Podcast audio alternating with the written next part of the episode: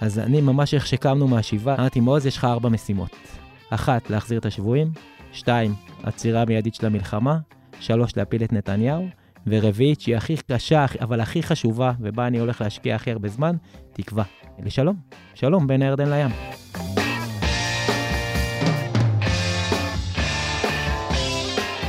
ברוכים הבאים למרקרים, פודקאסט סוף השבוע של דה מרקר. ההזדמנות שלכם לקחת פסק זמן ממחזור החדשות היומיומי ולצלול איתנו לאירועים, לאנשים ובעיקר לרעיונות מאחורי החדשות. כאן באופן איתכם כבדי שבוע, ענת ג'ורג'י וגיא רולניק. שמענו בפתיח את מעוז עינון, יזם חברתי שהוריו נרצחו ב7 באוקטובר. שלום ענת. שלום גיא. איך אמר עלייך השבוע? אתה יודע, כמו כולם, נע בין ייאוש לתקווה, אבל אני רוצה דווקא להפנות את השאלה אליך. אתה היית בניו יורק, יש שם הפגנות סוערות שהעיר לא ידעה הרבה שנים, אז אולי תספר לנו מה קורה שם ומה ההשלכות של זה. כן, אני רק אקריא לך את הכותרת ותאר לך את השער של מגזין ניו יורק. השער כולו שחור ובאותיות גדולות לבנות 4 מילים. torn up and apart. למי הם מתכוונים? לישראל או? לא, הם מתכוונים לניו יורק. ניו יורק קרועה ומופרדת. וכותרת המשנה אומרת, Fears, protests, posts, firing, doxing, lost friendships, vigils and betrayals. The city since October 7th. צריך להבין שמה שקורה בניו יורק בחודש האחרון הוא חסר תקדים. הסכסוך הישראלי-פלסטיני והמלחמה בעזה, וכמובן אוקטובר, 7 באוקטובר, קוראים את העיר הזאת. העיר הזאת יש בה מצד אחד הרבה מאוד יהודים, וזה בירת העולם, ושם יושבת חלק משמעותי מהאליטה האמריקאי, של השלטון ושל עולם העסקים ושל עולם התרבות ושל העיתונות, ומאידך יש בה את הסנטימנט החזק ביותר והגואה בשבועות האחרונים נגד ישראל ובעד הפלסטינאים, שחרור פלסטינים קוראים לזה, Free Palestine, ולפעמים גם תמיכה בחמאס. זה רק הפגנות גיא, או שזה בעצם משהו שמלמד על איזשהו מהלך יותר עמוק?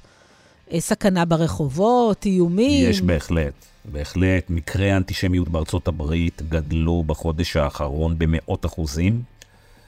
אנשים שעוקבים אחרי הדבר הזה ומומחים לו אומרים שגל האנטישמיות בארצות הברית בחודש האחרון הביא אותה לרמה הגבוהה ביותר, שימי לב, ב100 שנים האחרונות, כנראה שפעם האחרונה זה היה בשנות ה-30. יש הרבה מאוד יהודים וישראלים שחוששים להגיע למקומות שבהם הם יזוהו ספציפית, לקהילות מסוימות, לסיטואציות מסוימות. רואים את זה בקמפוסים, אבל לא רואים את זה רק שם בקמפוסים. זה לא דבר פרפורמטיבי בכלל של כמה הפגנות, זה דבר משמעותי, וקיים. אתה מכיר מקרוב את ניו יורק, וכמובן זה חלק מתוך מערכת היחסים בינינו לבין ארצות הברית. אתה חושב שתהיה לזה איזושהי השפעה יותר מרחיקת לכת ממה שקורה כרגע בניו יורק? זאת אומרת, זה השפיע על מכלול היחסים בינינו לבין האמריקאים? בהחלט. זה יכול לשנות דרמטית את היחסים שלנו עם ארצות הברית. הסנטימנט נגד ישראל, והשיח על הפלסטינאים הוא בעיקר בקרב הדור הצעיר. מי שהתעוררו כאן בגדול זה הפלג השמאלני הקיצוני ביותר בקרב המפלגה הדמוקרטית והשמאל. כמובן שיש את האנטישמיות הישנה החזקה של הימין הקיצוני בארצות הברית, זאת פחות חדשה, אבל גם שם היא גוברת, אפילו בקרב תומכי ישראל לאורך שנים, האבנגליסטים, בקרב הצעירים ביותר גם מתחיל סנטימנט אנטי-ישראלי. אנחנו רואים את זה שרבים מעריכים שזה פוגע בפופולריות של ביידן שתומך בישראל בקרב הדור הצעיר. לדבר הזה עשויות להיות משמעויות פוליטיות אדירות. זה קשור רק ללחימה שלנו בעזה, או שזה משקף תהליכים שעוברים בארצות הברית שמתפוצצים היום, אבל הם לא בהכרח קשורים אלינו? בהחלט, זה משקף הרבה מאוד דברים, זה מתבשל, קודם כל אנטישמיות תמיד קיימת בכל העולם, בוודאי בארצות הברית ובמערב, אבל היא מרוסנת נקרא לזה, היא כבושה. ועכשיו היא מתפרצת בגדול. התירוץ הוא באמת ה-7 באוקטובר, וכמובן יש גם ביקורת לגיטימית על המלחמה בעזה, ועל כמות ההרוגים העצומה שהמלחמה הזאת גובה מהפלסטינאים. אבל יש כאן, כמו שאמרת, תהליכים טקטוניים יותר משמעותיים באמריקה, וזה באמת הדור הצעיר, שעבורו ישראל מתחברת לכל מיני סיפורים ונרטיבים, לדברים אחרים של זה. ישראל היא החזק, ישראל היא הכוח הלבן, ישראל היא המדכאת, ישראל היא הקולוניאליסטית.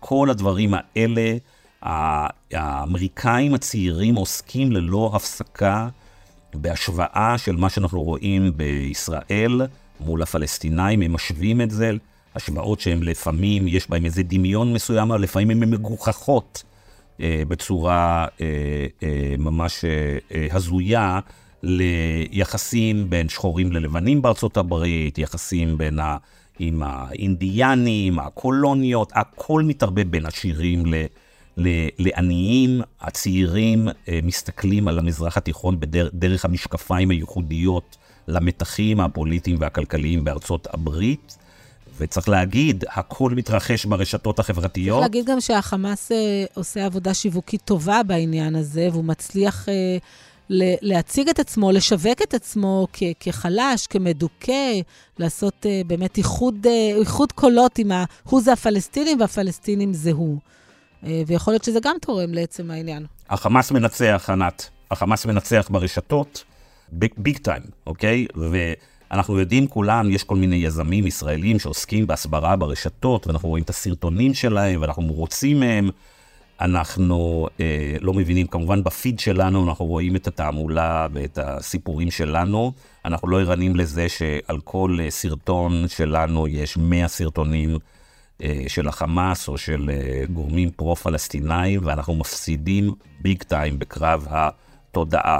ממש, הם מציגים תמונה אחרת לגמרי, זה לא קורה רק בארצות הברית, גיא, זה קורה גם באירופה, ואולי באמת נדון בזה באחד הפודקאסטים הבאים, אבל הפודקאסט הזה אנחנו נשארים בבית, ואנחנו נדבר גם על המלחמה מול עזה, אבל גם על המלחמה הפנימית שהייתה בישראל בשנה האחרונה, ויכול להיות שהיא גם תוצאת מחדש ממש בשבועות הקרובים, ולצורך דיון בעניין הזה, אני מדברת על המחאה שכבר החלה, יגיעו לפה שני אורחים, אחד מהם הוא גדעון אביטל אפשטיין, היסטוריון וסופר, ממובילי מחאת מחדל 23, כבר יש לה שם, ומעוז עינון, שהוא יזם חברתי, הוא מבעלי רשת אברהם הוסטל, שהוריו נרצחו בנתיב העשרה, והוא הקים אוהל מחאה מול הכנסת, שנועד להביא לסילוקו של נתניהו.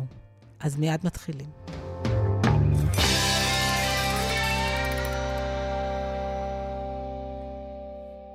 שלום גדעון. שלום, שלום. שלום מעוז. היי, ענת, גיא, גדעון.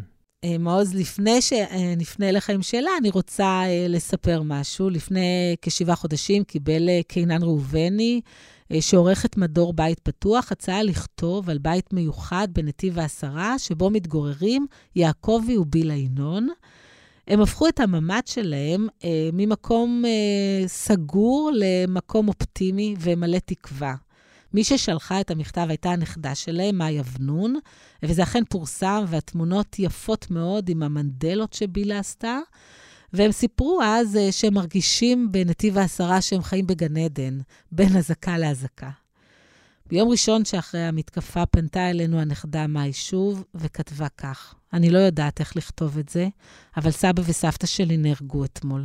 הבית נשרף והם בתוכו. מיד חשבתי על התיעוד שקיים אצלכם במערכת, ואני רוצה לשאול אותך, איך נראה היום הזה של 7 באוקטובר אצלך? היום הזה התחיל בבוקר. אני גר בבנימינה, ובהודעת וואטסאפ שאני קורא מהמיטה שההורים כתבו בקבוצה, שיש צבע אדום ואזעקות ועיריות ושם בממד. זה נורמלי, כמה שזה הזיה מוחלטת.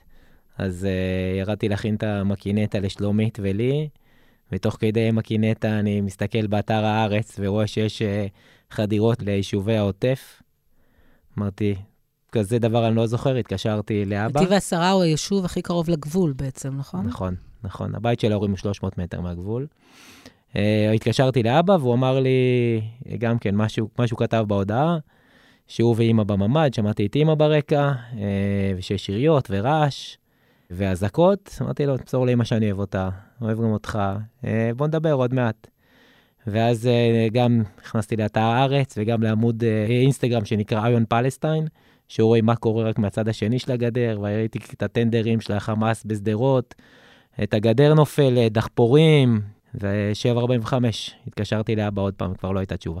ואז אתם מבינים, בעצם אתם גם יושבים 7 עוד לפני שיש זיהוי? אמא לא זורתה עדיין, אנחנו כבר 6 שבועות כמעט מהאירוע. ישר דיברנו על אחיות, אמא של מור, אמא של מאי, לאח שלי בלונדון. ניסינו להתקשר לשכנים, קיווינו אולי זה נפילת חשמל, אולי נפילת רשת סלולרית. אני בטוויטר, כבר מהשעות האלה, מתחיל לכתוב, וכל התגובות, נתניהו ממשלת ישראל, הדם של כולם על הידיים שלכם. זה התגובה היחידה שלי שעה בבוקר, ואמרנו, אוקיי, בוא נהיה ביחד, ואז 8 הנכדים שגרים בארץ, ו3 האחיות שלי נפגשנו באביאל, בבית של מעיין, וב-5 אחרי צהריים, האיש ביטחון של המושב דיבר עם אבא של מאי, עם דני, ואמר לו שהבית שרוף ויש 2 גופות בפנים. התחבקנו, התקשרנו לאח שלי בלונדון, קראנו לנכדים, התחבקנו גם כן ובכינו, והחלטנו שאנחנו מתחילים את השבעה. לא מחכים לאף אחד, פשוט זה גם היה הצבא של ההורים, לשרוף את הגופות שלהם, לפזר חלק מעל השטחים החקלאיים של המושב, וחלק מעל הקבר של אבא בנירם, וזו הייתה השבעה הראשונה אולי של מחדל 2023. הגיעו אלפי אנשים, ניצולים מנתיב העשרה, ניצולים מנירם, משפחות שכולות. נירם ורוחמה זה היישובים שמהם ההורים שלך הגיעו. כן, אמא שלי בת רוחמה, אבא שלי בן קיבוץ נירם, וכשהם התחתנו הם עברו לנירם, ושם הם גידלו את 5 ילדיהם, אני האמצעי, וכשבערך ב-91 עזבנו את הקיבוץ, היה לנו מעבר קצר באיזה מושב באזור, ומ-93 הם בנתיב העשרה. אתה אומר שהגיעו הרבה מאוד אנשים, אבל לא הגיעו חברי כנסת, לא הגיעו נבחרי ציבור, אף אחד מהם לא דיבר איתכם. עד היום אף נציג רשמי של ממשלת ישראל לא פנה אלינו, גם לא לאף אחד מהמשפחות האחרות שדיברתי איתה. קיבלנו טלפונים משני חברי כנסת, מאיימן עודה ואחמד טיבי, שהתקשרו להביע את התחומים וצער והשתתפות באסון שלנו. ואתה מחליט לעשות מעשה. לקום ולעשות, אולי בעיניים שלך זה למלא את הצבא של אמא שלך, ולהפגין ולהגיד דבר אחד לנתניהו, לך. אז אני ממש איך שקמנו מהשיבה, זה יום שישי אחרי צהריים, נסעתי מאביה לבנימינה, פשוט הצטללה לי המחשבה, ואמרתי, מעוז, היית שבוע בזיכרונות, בסיפורים, ובכיתי המון, אני הבכיין הכי גדול במשפחה, אני יודע לגרום גם לאחרים לבכות. אמרתי, מעוז, יש לך 4 משימות. 1, להחזיר את השבויים, 2, עצירה מיידית של המלחמה, 3, להפיל את נתניהו, ורביעית, שהיא הכי קשה, אבל הכי חשובה, ובה אני הולך להשקיע הכי הרבה זמן, תקווה. תקווה שהעתיד יהיה יותר טוב, שצריך לחתור לשלום, ולא להמשיך את מעגל הדמים, והאלימות, והשנאה, וההרס, וההסתה. צריך לשכנע ולעבוד הרבה יותר קשה, על מנת להגיע לשלום. שלום בין הירדן לים. מעוז, קצת קונטקסט למאזינים, אתה יזם פעיל חברתי המון שנים, ככה אני גם הכרתי אותך לפני כמה שנים, כך שזה אולי לא מפתיע שלקחת על עצמך ברגע הקשה הזה את 4 משימות האלה. אז בוא תספר לנו קצת למה בכלל אתה בחרת להיות, אתה גם איש עסקים, אבל אתה אצלך הכל מעורב ותמיד היה ביזמות חברתית, מאיפה זה בא? נכון, רק נגיד שאת העסק הראשון שלו הקים בנצרת, זה היה שיתוף פעולה בין יהודים וערבים. נכון. אז אני אחרי 2 טיולים סביב העולם והליכה בשביל ישראל ב-2004, החלטתי, אחרי שראיתי בדרום אמריקה, איך תיירות היא כלי לשינוי חברתי. איך תיירות מאפשרת לייצר חזון משותף, אינטרסים משותפים, גם לקהילות שבה התיירות הזאת מתקיימת, תיירות בת קיימה, וגם איך היא מחברת בין תיירים מכל העולם לאוכלוסייה המקומית, מאפשרת לאוכלוסייה המקומית לשמר מורשת, תרבות, אורח חיים, ועדיין להיות מאוד גאים, כי זה נעשה מאדם לאדם ולא דרך פילנטרופיה או מענקים ממשלתיים, שהופכים את זה לדרך כלל עונתי, וראינו את זה קורה בדרום אמריקה, ואמרנו, אם בדרום אמריקה אנחנו לומדים את השפה, את התרבות המנהגים, איך זה שפה בארץ אין לי חבר אחד פלסטיני? איך אני לא יודע את ההבדל בין עיד אל אדחה לעיד אל פיטר לרמדאן? אני לא יודע איפה ישוע נקבר, איפה הוא נולד, ואיפה הגיעה הבשורה עליו. אמרנו, אנחנו ככה נפתח, זינו את הפוטנציאל התיירותי לאורך שביל ישראל, אמרנו, נפתח גסטהאוס חברתי לאורך שביל ישראל ובקהילה הערבית, על מנת גם שאנחנו נלמד וגם שהאורחים שלנו, מי שירצה יוכל ללמוד. וככה החלטנו שאנחנו פותחים בנצרת, שהעיר הערבית הכי גדולה בישראל, העיר הפלסטינאית היחידה שהייתה עיר פלסטינאית ב-48 ועיר פלסטינאית גם היום, והייתה למעשה הבירה הפוליטית, כלכלית ותרבותית של ערביי ישראל. וב-2005 אנחנו מוצאים עיר עתיקה מדהימה ביופייה, כנסיות, מסגדים, בניינים עותמנים עריבים, אבל עיר רפאים. שכונת עוני מפורסמת בפשע, אלימות וסוחי סמים, שתושבי נצרת מפחדים להסתובב בה. ואמרנו, זה בדיוק המקום שתרמילאים אוהבים, והתארנו בית מדהים של משפחת עזר, והצלחנו לשכנע אותם בחזון שלנו, להחזיר את החיים לעיר העתיקה דרך תיירות, והתחלנו עם 3 חדרים, וההצלחה הכי גדולה, שאני מסתכל 18.5 שנים אחורה, היום יש מעל 50 גסטהאוסים, מלונות בוטיק, אירוח משפחתי בעיר העתיקה של נצרת, כולם בבעלות של מקומיים, גלריות, בתי קפה, אירועי תרבות, ונצרת הפכה להיות יעד ומוקד של תיירות עצמאית מהארץ ומהעולם. נכון, ובעצם אולי את המודל הזה של שיתוף פעולה, או של מערכת יחסים בין יהודים וערבים, אתה רוצה לשכפל, אני רוצה אבל להכניס לשיחה בשלב הזה את גדעון אביטל. גדעון, אתה השתתפת במלחמת יום הכיפורים? כן. נלחמת בקרבות החווה הסינית גם? נכון מאוד. וגם חקרת אותה כהיסטוריה, אנחנו תכף גם נדבר על מלחמת יום הכיפורים, ואתה גם הקמת, גם החלטת שזה הזמן להפגין נגד נתניהו, ומה שמעוז עושה בירושלים, אתם עושים בתל אביב. מה המטרה? אני התעוררתי בשבת לשם הצופר. ירדנו למטה לממד, ואז נדבקתי לאותם מקורות תקשורת שאפשר ללמוד מהם מה קורה. משעה לשעה נעשה נורא.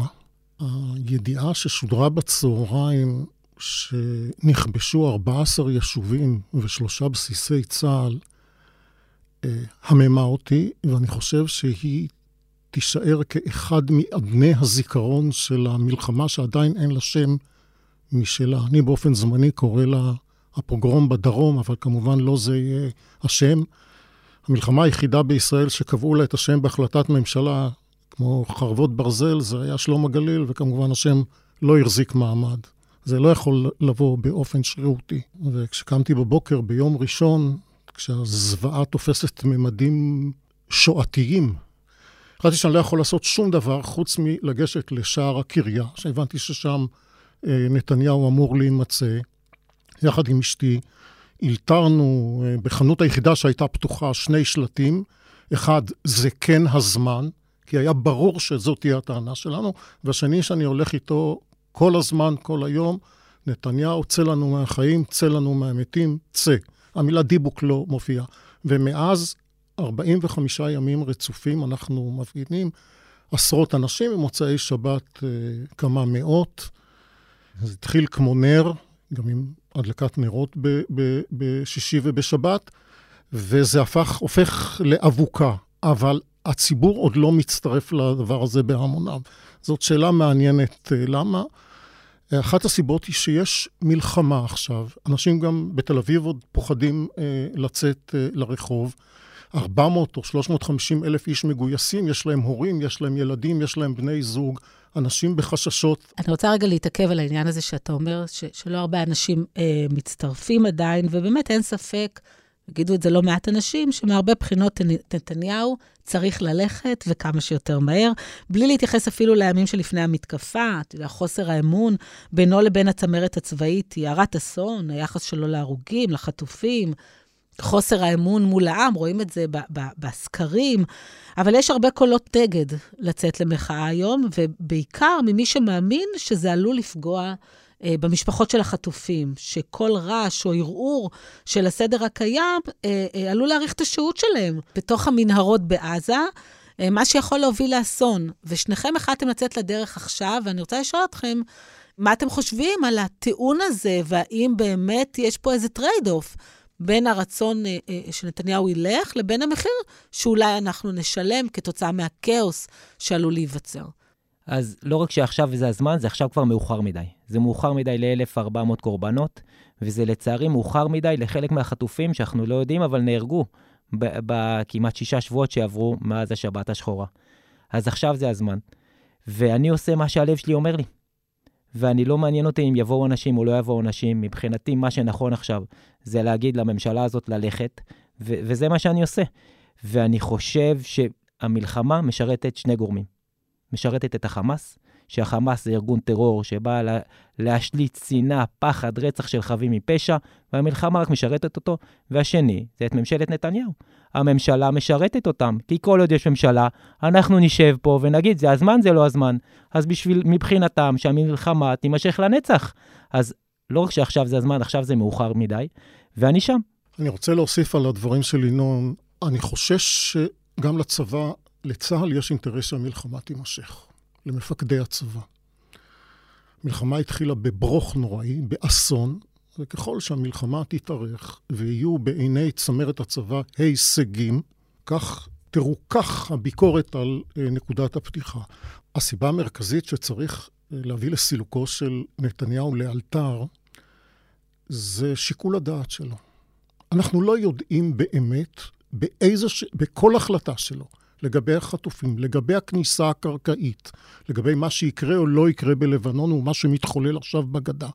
אני יוצא מתוך הנחה שהשיקול הדומיננטי אצלו זה איך הוא יצא בסוף הסיפור. זאת בעיה של שיקול דעת, ולדאבון ליבנו, 11 שופטי בית המשפט העליון לפני 3 שנים לא הבינו את הדבר הזה, ומה שנותר זה האמירה האומללה, המבצר לא נפל. הוא נפל והתרסק והתפורר. זו טעות נוראית, אנחנו לא יודעים מה מניע אותו. וכאשר הוא תוקף את משפחות החטופים, והוא אינו נענה למשפחות שכולות, והוא מוציא באמצעות המנכ"ל שלו הודעות סטנה כלפי צמרת הצבא, אין לי שום אמון באיש הזה. יותר על כן, אם לא עכשיו, אז בסוף המלחמה. עכשיו, אנחנו לא יודעים אם המלחמה לא תימשך עכשיו 2 שנים. אפשר למשוך מלחמה 2 שנים. מלחמת התשה הייתה 2 שנים. אפשר להישאר בעזה עד שיקרה איזשהו אסון, ואז להצית את האש במקום אחר, כי יש לו אינטרס למשוך ולמשוך ולמשוך, עד שנגיע לבחירות בסיטואציה אחרת, או עד שתהיה חנינה כללית בעקבות אסון שיקרה במדינה, אי אפשר לסמוך על בן אדם כזה.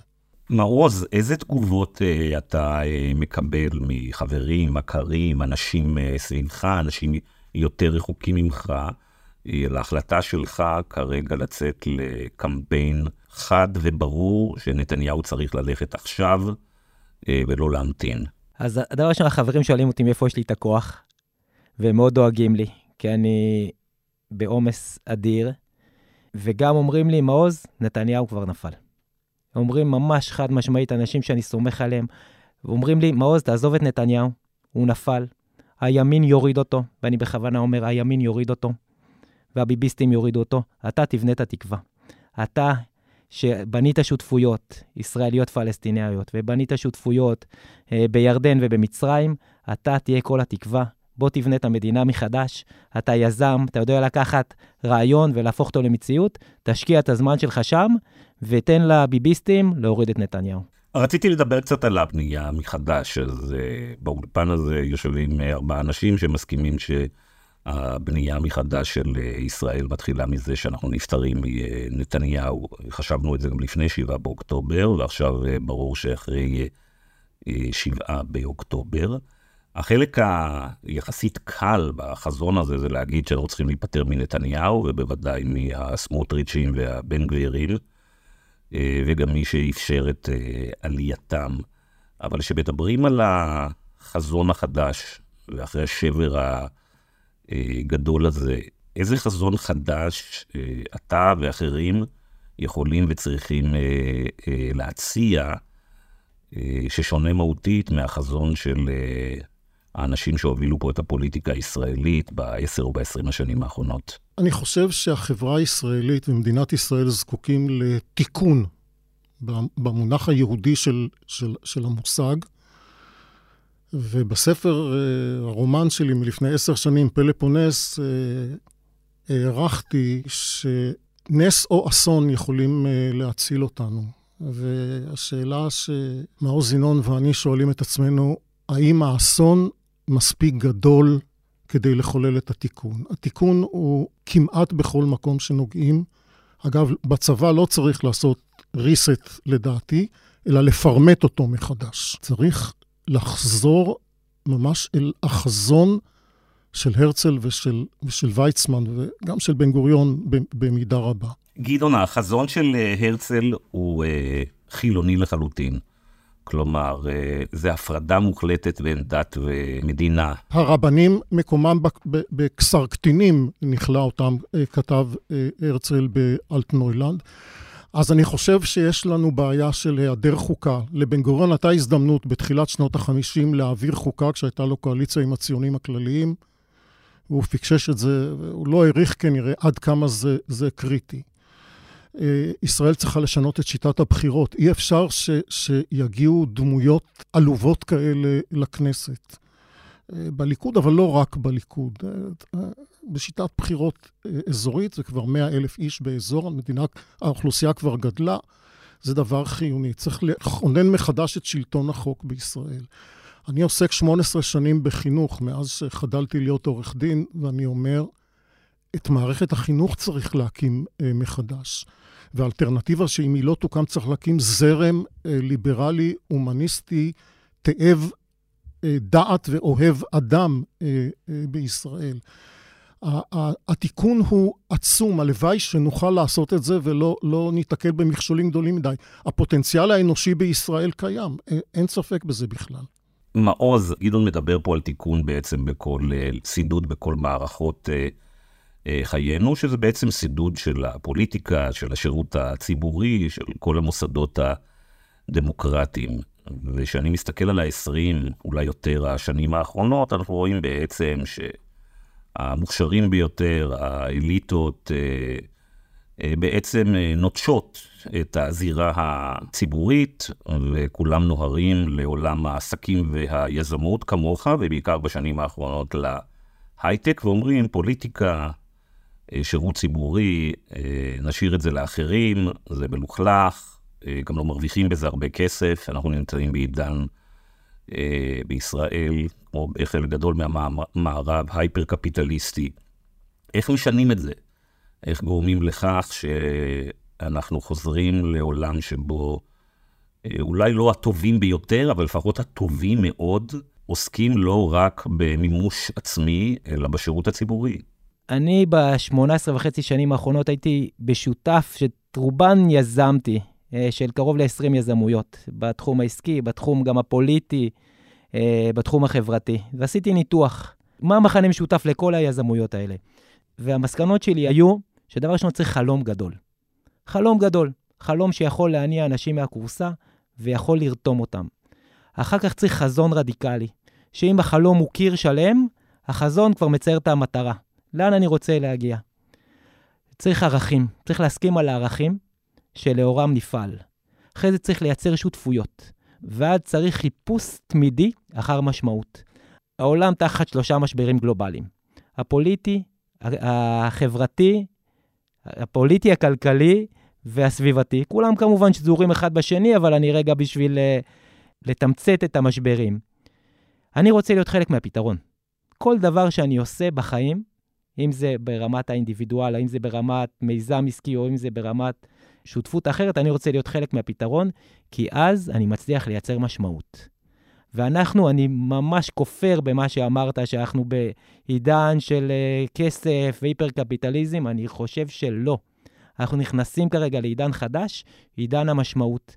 משמעות היא התרופה לטראומה אישית, המשמעות היא התרופה לטראומה לאומית, המשמעות היא הסיבה לקום בבוקר ולעשות את מה שאנחנו עושים.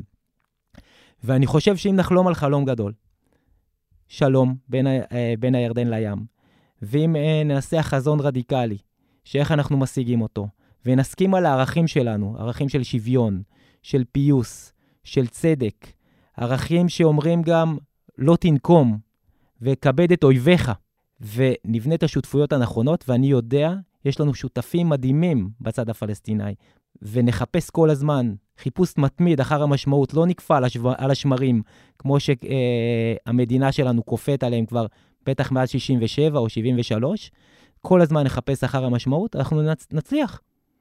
אני בטוח שנצליח להוציא את החלום הזה לפועל. אני שומע אותך, והדברים שלך נוסחים, אני בטוח, במאזינים ובכולנו כאן, אופטימיות, אבל, והשראה, אבל מנגד, אני פוגש, ואני בטוח שגם אתה וענת וגדעון, אנחנו פוגשים גם אישית וגם דרך הרשתות, וגם בעיקר בטלוויזיה, באולפנים, אנחנו פוגשים המון אנשים שטופי נקמה, אני שומע, בוודאי אתם שומעים בחודשיים האחרונים, ליישר את עזה, יש איזה כוכב טלוויזיה ורשתות חדש, שכל הזמן אומר שכל הפלסטינאים זה חמאס, והחמאס זה פלסטינאים, והפך להיות כוכב בערוץ 12 ובערוץ 14. יש גם פתאום איזה סנטימנט נוראי, כאילו שהגאולה והפתרון שלנו, זה בנקמה ובהרתעה, איך רותמים את המשבר הנוראי הזה, לזה שאנחנו נלך לכיוונים שלך, ולא לכיוונים של להחזור ולהגיד, אי אפשר לסמוך על אף אחד בעולם הערבי, באסלאם, והאווירה הנוכחית, שאתה בטח גם נתקל בה. אני נתקל, אבל כל מיזם שעשיתי עד היום, זה 99% מהאנשים שדיברתי איתם, אמרו לי בדיוק למה לא, ולמה אי אפשר, ולמה זה קשה, ולמה זה מסוכן. אז אני לא מתרגש בכלל מהקולות האלה, ואני גם נותן את הדימוי עכשיו של מעמד הר סיני.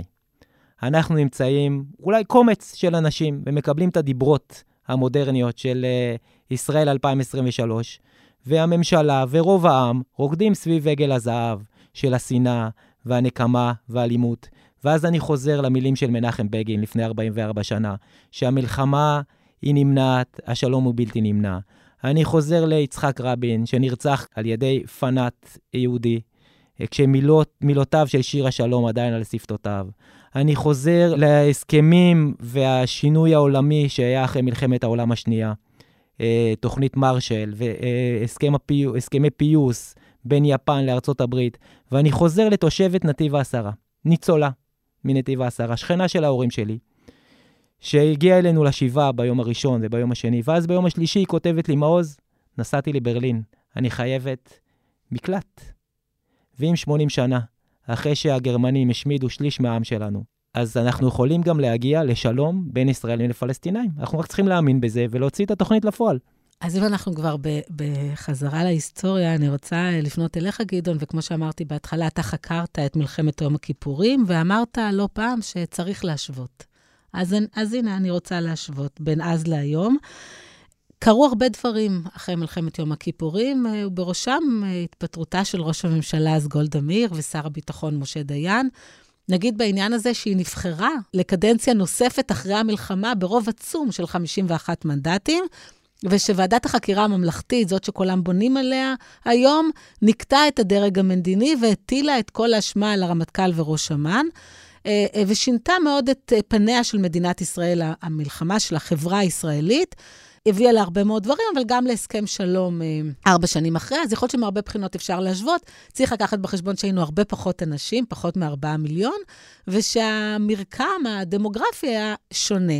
אז אני רוצה לשאול אותך קצת על נקודות הדמיון והשוני, והאם אפשר לקבל איזושהי תקווה ממלחמת יום הכיפורים.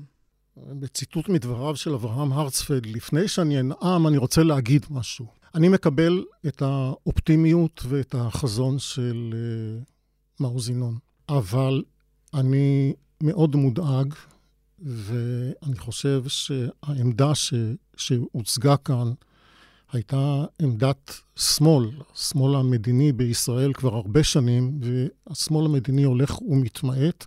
צריך לומר שערפאת וסינואר עוזרים למגמה הזאת. הדאגנות שלי נובעת מכך שרוב הישראלים אינם רוצים שלום היום.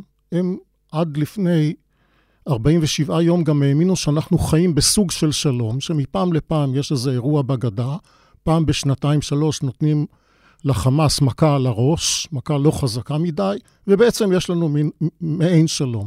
אני חושש שגם רוב הפלסטינים אינם מעוניינים היום בשלום, הם מסתכלים על הפן הדמוגרפי, ואומרים, עוד דור, עוד שניים, עוד שלושה, כל העסק הזה יהיה שלנו, כל מחלף חדש בסוף יהיה שלנו.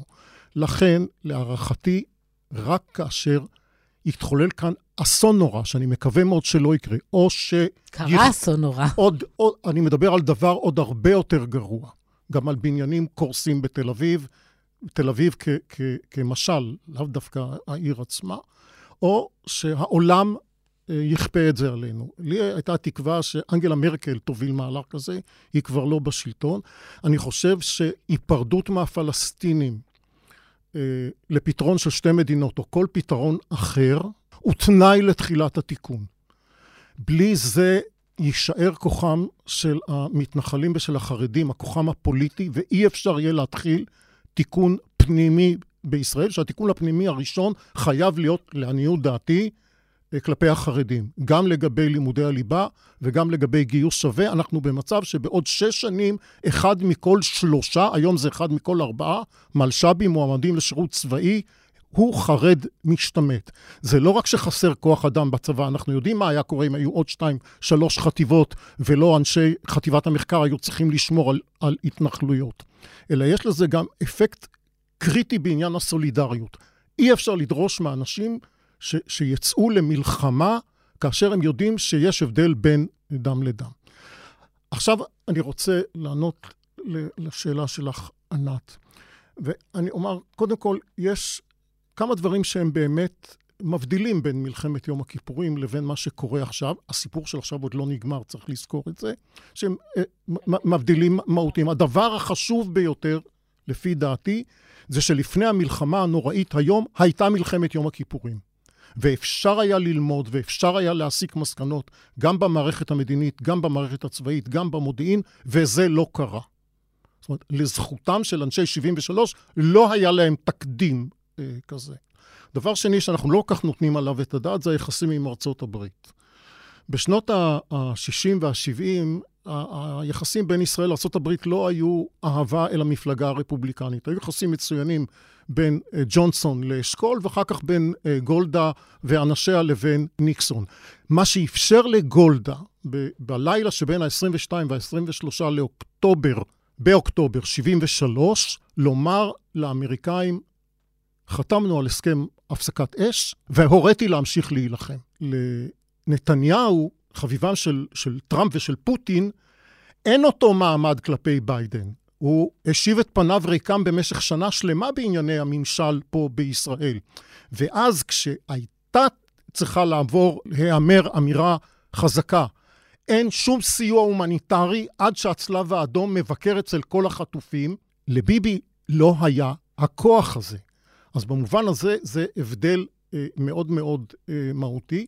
איש גם לא חשד בגולדה ובדיין שיש להם מניעים אישיים בדרכי ניהול המלחמה. אז הייתה קונספציה שמצרים לא תצא למלחמה לפני שהיא תוכל לתקוף בעומק ישראל, בבסיסי אוויר ישראלים, וסוריה לא תצא בלי מצרים, ומצרים לא תצא בסוריה, ויש לנו יכולת התראה של שבוע ימים, במקרה הכי גרוע 48 שעות. עכשיו יש לנו קונספציה צבאית ומדינית של ניהול המב"ם, המערכה בין המלחמות, בו במייסס. דווקא במובן הזה, יש לי עמדה מוזרה, אני חושב שכיפת ברזל היא אחד האסונות הגדולים ביותר של ישראל, היא אפשרה לנו 10 שנים להמשיך את המשחק הזה, במקום להגיע להכרעה מדינית, ובלית ברירה להכרעה צבאית, ככה נמרחנו עם הדבר הזה. אנחנו צריכים לחתור לסיום, ולכן אני רוצה לדבר על הנושא ששניכם מסכימים עליו, אוקיי? הנושא שאנחנו כנראה לא מסכימים עליו לחלוטין, זה האם באמת יש פה שעת כושר שהציבור ילך לכיוון של הסדר מדיני, או לחלופין שהציבור דווקא הולך לכיוון הפוך. אבל יש דבר אחד, גדעון ומעוז, ששניכם מסכימים עליו, הוא שמה שלא יהיה, אנחנו צריכים להיפרד מנתניהו. ולכן, לקראת סיום, אני מבקש משניכם לתאר את תוכנית הפעולה, כיצד אנחנו נפרדים מנתניהו, מה המסר, מה השיטות, מה הקואליציות שאנחנו בונים, כי כנראה אם לא נעשה את זה, אז כל שאר הדברים שדיברנו פה בשעה האחרונה לא יהיו רלוונטיים. מעוז. נתחיל בזה שאנחנו ברחוב. אני מאמין שראש ממשלה צריך להדיח ברחוב. המסר שלנו צריך להיות, זאת ממשלת המחדל הכי גרועה, מספרית, מאז הקמת המדינה, הכי הרבה מתים קורבנות יהודים מאז השואה. הממשלה הזאת, ימין מלא על מלא, מראה שאין שלום, אין משילות ואין ביטחון לאזרחי המדינה, וחייבים, הם חייבים ללכת הביתה, ואנחנו צריכים לגבש את הקונצנזוס שעכשיו זה הזמן. עכשיו זה הזמן, זה כבר מאוחר מדי עבור ההורים שלי, ואולי מאוחר מדי עבור חלק מהחטופים, אבל עכשיו זה הזמן, וחייבים לצאת לרחובות. חייבים לצאת לרחובות ולהפעיל לחץ מאוד גדול, גם על האופוזיציה שלא קיימת, וגם על הקואליציה שמעניין אותה רק היא עצמה, כוח, כסף וכבוד, ואם לא עכשיו, זה יהיה מאוחר מדי, והאסון, פה אני לגמרי מתחבר לגדעון, האסון פשוט יהיה הרבה יותר גדול, זה לא 1,400, זה יהיה 14,000, זה 140,000, זה סיכון קיומה של מדינת ישראל, פשוט ככה, כל עוד הממשלה הזאת היא בתפקיד, היא מסכנת את קיומה של מדינת ישראל, והיא סכנה לכל העם היהודי באשר הוא. גדעון, יש פה שילוב בקואליציה של משיחיים, מושחתים ואינטרסנטים. האם העם יכול לפרק את זה? כפי שאני חושש שהעם לא יוביל לדרך השלום, אלא מדינות אחרות יצטרכו לכפות את זה על ישראל. נתניהו לא איש מתפטר. אני חושב שאנחנו נוכל לכפות על הכנסת, לארגן את המערכת הפוליטית מחדש, באמצעות 1,000,000 איש שיעלו לירושלים. במהלך שהמועד שלו ייקבע כאשר נראה יותר אנשי מילואים משתחררים. זה חייב להיות מלווה בשביתה כללית במשק. אני כבר רואה לנגד עיניי 10 מקומות שבהם בכל אחד מהם יכול להתארגן קולקטיב של 100,000 איש. זה מבצע מאוד מסובך להקיף את ירושלים, ואז למחרת לצעוד בפאזה 1 או ב2 או 3 למרכז העיר, וביום השלישי לסגור על מוסדות השלטון, על הכנסת, על קריית הממשלה ועל מעונותיו ומשכנותיו של נתניהו. ולגרום לכך שהכנסת תקבל החלטה. החלטה יכולה להיות התפטרות, יכולה להיות הודעה של נתניהו של התפטרות, יכולה להיות הצבעת אי אמון קונסטרוקטיבית. אנחנו נצור על הכנסת עד שתיפול ההחלטה. יפה, אני חושב שלפחות הצלחנו לסיים את הפודקאסט הזה בתוכנית פעולה מדויקת, אתם מסכימים? לפחות לגבי השלב הראשון, מעוז, בתוכנית של 4 הצעדים שלך, ב4 המטרות שלך. גיא, אני מזכירה לך שהייתה פה מחאה שנמשכה שנה שלמה.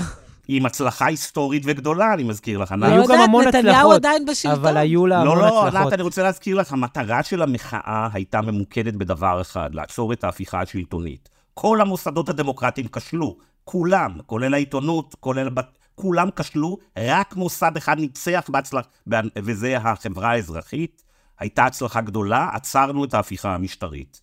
אז תודה רבה מעוז, תודה רבה גדעון. תודה רבה. שלום שלום. להתראות.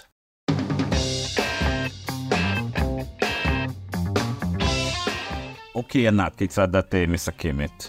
אני מאוד רוצה ללכת אחרי האופטימיות של מעוז, ואני חושבת שההתנהגות שלו, ההתנהלות שלו, בטח בתוך הזמן המטורף הזה שהוא נמצא, היא מעוררת השראה. אני מודה שאני הרבה פחות אופטימית, בטח בשלב הזה. אני חושבת שלנו כחברה יש עוד דרך ארוכה לעבור, עד שנוכל להרגיש את התקווה, אבל צריך לאחז בזה, ואני שמחה שהוא אמר את הדברים האלה. כן. מכירה את עמדתי בעניינים האלה, אני חושב תמיד, ובטח בעת הזאת יותר מתמיד, שיש לנו מחויבות אתית ומוסרית להיות אופטימיים, כי מפסימיות לא מובילה לשום תוכנית פעולה, ואנחנו חייבים לפעול. יש אתגרים עצומים, גדעון דיבר עליהם, על הסנטימנט בציבור, לאן אנחנו הולכים, שאנשים רוצים פתאום לראות חזון הרבה יותר אגרסיבי של ישראל מול כל השכנים שלנו. אני חושב שזה לא יוביל אותנו לשום מקום טוב. אני מבין למה גלנט ונתניהו כרגע דוחפים לשם, בגלל שהם חושבים על הישרדות פוליטית, אבל אם אנחנו חושבים על איך אנחנו משקמים את מדינת ישראל ואיך נותנים לה עתיד, אז אני חושב שחזון שישראל תהיה ספרטה בתוך המזרח התיכון הוא חזון שהוא לא בר קיימה. נכון, והוא גם מחבר אותנו למה שאמרת בהתחלה, שזה באמת ירחיק אותנו מהעולם ויבודד אותנו עוד יותר. בהחלט, אבל דבר אחד כן, לפחות עכשיו אנחנו מסכימים עליו כולם, וזה שאנחנו צריכים לצור 1,000,000 איש על הכנסת, ואולי גם למעון ראש הממשלה, ולהפעיל לחצים אדירים על ההסתדרות להשבטת המשק. אני לא יודע אם זה עכשיו, עוד שבוע, עוד שבועיים, זה לא כל כך משנה, אבל בהחלט בקרוב אנחנו צריכים להגיד, עד כאן לא ממשיכים, לא נותנים לנו להתבוסס עכשיו במשך שבועות וחודשים במין שגרה חדשה של עימות ומלחמה, אלא אנחנו מחליפים את השלטון כדי לצאת לדרך חדשה. עד כאן המרקרים השבוע. אם אהבתם את הפודקאסט, אל תשכחו להירשם בחנויות הפודקאסטים של אפל, ספוטיפיי וגוגל, ולהפיץ את הפודקאסט בקרב כל חבריכם ומוקיריכם. תודה רבה לאמיר פקטור המפיק, תודה רבה לדן ברומר העורך האגדי, תודה רבה למעוז עינון ולגינון אביטל, תודה לך ענת. תודה גיא. ולהתראות בשבוע הבא.